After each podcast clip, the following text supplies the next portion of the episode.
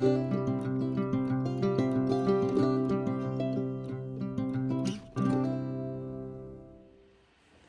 folks, I'm Pastor Eric Tritton from Gloria Dei Lutheran Church in Hudson, Ohio. Uh, welcome to a weekly word. I'm glad you're with me. Uh, I'm in a little bit of a different context here. Um, we're getting new carpet in some of the offices at church, including mine. And, uh, and so I'm working out of my home office today and, and recording this at home. And uh, today I get to talk with you about uh, the life everlasting. Uh, you might recall that this comes from a question that was asked uh, about what happens after we die. Uh, started with kind of this why are we concerned about uh, the resurrection of the dead? Um, and largely that's because that's what God has promised. And so we want to hold on to what, what He has said and um, put our hope in the future in terms of what He has promised. But the question still remains what happens when we die? What, what goes on there? And that's a question that people have been asking for pretty much the whole history of the world, right? Um, you know, and there have been all kinds of different answers. Uh, the, the most modern answer that's out there, um, and very materialistic and atheistic answer, uh, is that nothing happens when we die. We just die, and that's it. You know, you know, we just go away.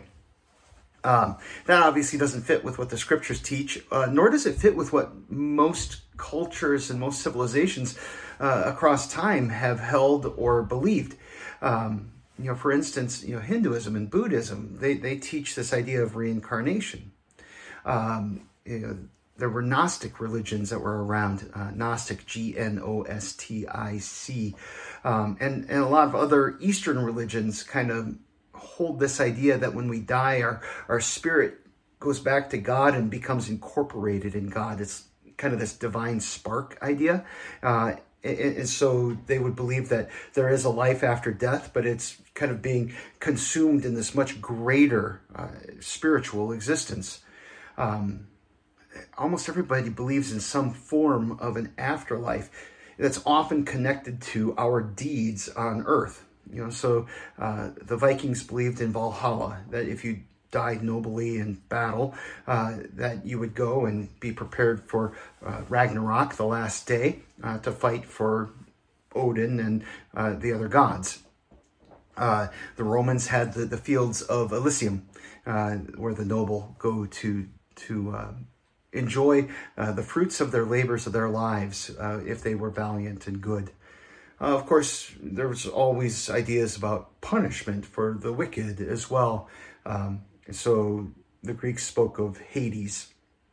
In the Old Testament, uh, they talked about Sheol, and sometimes people will connect that to uh, to Hades or even translate it as Hades.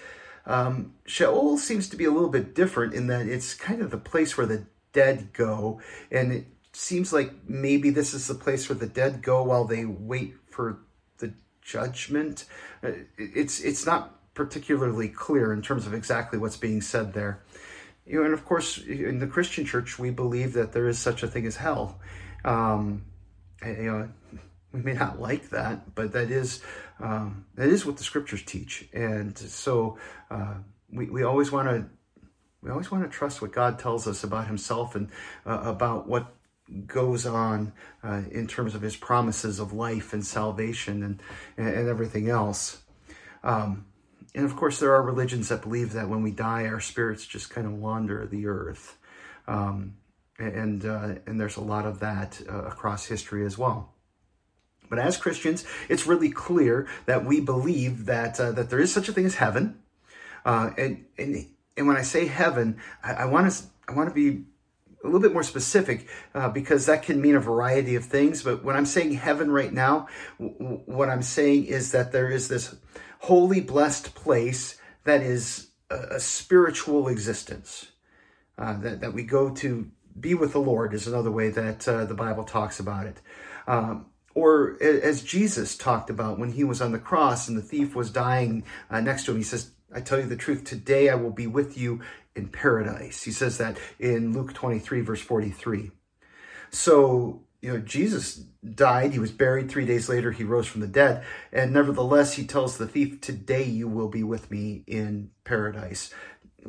So there is this sense of a, of a spiritual existence uh, apart from our bodies in, in, everlasting life. And this matches with uh, a scene in Revelation where the saints are under the altar and they're, they're praying for uh, the last day to come. And, and in a sense, praying for the saints, praying for the Christians who are still on earth not in the sense of you know grandma and grandpa praying for me specifically or watching out for me specifically um, but uh, in, in, the sense of uh, wanting god's will to be done and seeking uh, to support that will through their prayers calling upon god to do his work in our lives and in this world and we of course know that there's a resurrection and a day that Jesus will return. And one of the passages that we think of for that is from 1 Thessalonians chapter 4, uh, where St. Paul writes this. He says, We do not want you to be uninformed, brothers and sisters, concerning those who are asleep. Notice there's a, a metaphor there. When he says asleep, um, he, he means that, that, that we've died. Uh, so he doesn't want us to be concerned about people who, who have died, uh, so that you will not grieve like the rest who have no hope. You know, we believe that we have hope after we die, uh, and for the face of the uh, the death of our loved ones, that there is hope even in that that sad situation. For if we believe that Jesus died and rose again in the same way, through Jesus, God will bring with him those who have fallen asleep.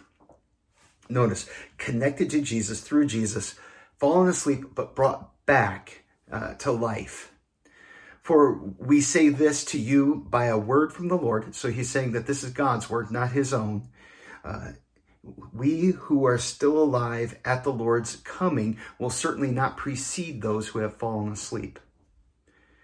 There's this idea that all believers come into the last day together.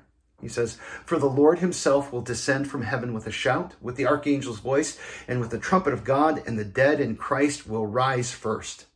Then we who are still alive, who are left, will be caught up together with them in the clouds to meet the Lord in the air. And so we will always be with the Lord. Therefore, encourage one another with those words. So you notice this swept up in the air. This is the idea of uh, of the rapture, where where that idea comes from. And uh, notice that this is Jesus coming again, and his believers coming up into the sky to meet him, and not like disappearing from earth, but coming back to earth with the saints in heaven uh, in, in one great moment on the last day. So, are you confused yet? There's a lot going on there. And uh, there are a couple of things that are very clear about what happens when we die. One is we go to be with the Lord. And when we go to be with the Lord, that's going to be good. We're going to be with Jesus. We're going to see him face to face. We're going to rejoice in his presence. It is a good and blessed place to be. Two, uh, we await the last day and the resurrection. That that's part of this existence after we uh, have our, our mortal death from this life we look ahead to the resurrection, and that takes place, it seems, on the last day. Uh, you know, according to this passage, God will raise the dead in Christ first. So there are some ideas among Christians that ha- have been used to try to explain how this all goes. Um, so some people will talk about a soul sleep, that when we die, it's like we go to sleep, the similar language to uh, First Thessalonians. And having gone to sleep, we look forward to being awakened on the last day. And, and it's just like when we go to sleep and you wake up in the morning and, you know, like almost like no time has passed, right? Um, I'm not sure that that fits with the biblical text. Um, some people have taught that uh, from our death we go immediately to the resurrection. Um, I'm, I'm not sure that that matches with, with the text. Um, and then there are others who believe this idea of the rapture and the millennium, and there are different things that are taught about the rapture and the millennium. But you know, the the essential idea being that you know uh, all the good people, all the good Christians are taken away, and then there's this period of time, um, you know, that uh, everything kind of goes to hell in a handbasket, so to speak, in terms of the earthly existence, seeking to bring people to repentance, and then Jesus comes back and reigns for a thousand years. Um, I don't think that that fits with the text either. So, what do we believe? Well, my stance on what happens after we die is uh, uh, humble trust. Humble trust. Um, which might not feel very helpful to you. I'm just going to be honest about that. Um, do we believe in life after death? Yes, absolutely. Jesus made that very clear. Uh, do we believe that there is such a thing as heaven? Yes, absolutely. Jesus made that very clear. Do we believe in the resurrection? Yes, absolutely. Jesus made that clear too. Um, but what is that experience like? I don't know. The Bible doesn't say a, a whole lot about how does this all work itself out. Um, the Bible's not particularly clear on it, nor is it particularly concerned. It wants to tell you how you come to have a right relationship with God. He wants to tell you how uh, you overcome death and the grave. But on the whole, it's really not you know, this these are the things that happen. It's the same way with angels. We know that they're there, but we really don't know that much about them because that's not what God's concerned about in the message. His message is really about how do you come to have everlasting life, and it's through the forgiveness of sins that's won for us by Christ. And it's about living in his righteousness here and now. Uh, and when we get into the next life, having received that righteousness, being truly properly righteous, even in our, our attitudes and our, our deeds. Um, so we try really hard to not say more or less than what, what God's word actually proclaims. And at the end of the day, we're trusting in Jesus, who is the first fruit from the dead. And this idea is that he leads the way through the grave and he brings us with him. And what it all looks like at the end, I, I guess I'll give you a really solid I don't know. But I do know this that it's going to be wonderful because we'll be with our Lord Jesus. And if we're with Jesus, how could it not be? So uh, th- that's my answer or lack of answer, however you want to think about that. Um, now, I do spend a lot of time thinking about what, what does God's word say about these things. And as I think about that and as I talk about that, um, re- remember, we're going back to God's Word. And so, looking ahead to next year, I'd like to invite you to participate in a uh, uh, opportunity read through the Bible with me. It's been a couple years since I've read through the entire scriptures. And, uh, and so I'm putting together a reading plan. It will be five days a week, um, and there will be a weekly email with some encouragement, some prayer prompts, maybe a couple of thoughts, not like a big commentary on the text though.